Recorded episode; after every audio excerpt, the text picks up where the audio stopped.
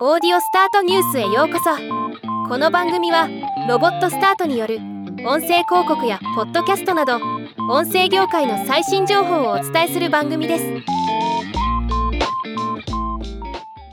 イギリスのビデオポッドキャスト制作会社ザ・フェラススタジオがひゃくごじゅうまんポンド、日本円でおよそ にてんななおくえんの資金調達を行いました。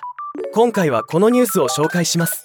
ザ・フェラススタジオはカラム・エイリーとジョシュア・ラーキンのふたりがホストを務めるフェラーズ・ポッドキャスト TikTok のスターグレース・キーリングが率いるセービング・グレース、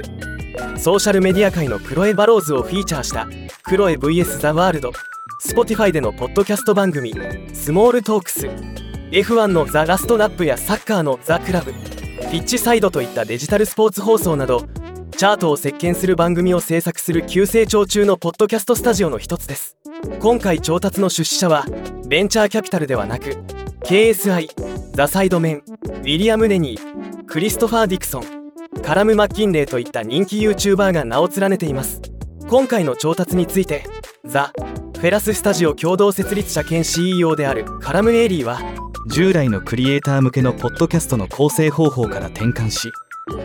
個々の番組だけでなくブランド全体を構築したいと考えていました。また、世界最大のクリエイターたちからの投資はにせんにじゅういちねんにこのスタジオを立ち上げた時に目指したことの大きな正当性を証明するものですとコメントしています。ザ・フェラススタジオの シーオーオー であるエリオット・ハックニーは、私たちは古いポッドキャスト形式が飽きられていることを示しました。タレントと番組を中心にブランドを構築するのと同様に、ポッドキャストのビデオは必須のものですとコメントしています。確かにポッドキャストにビデオを加えることで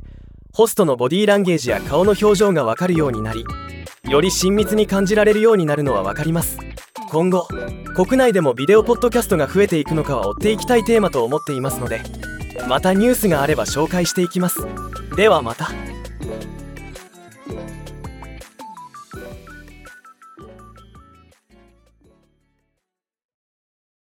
今回のニュースは以上です。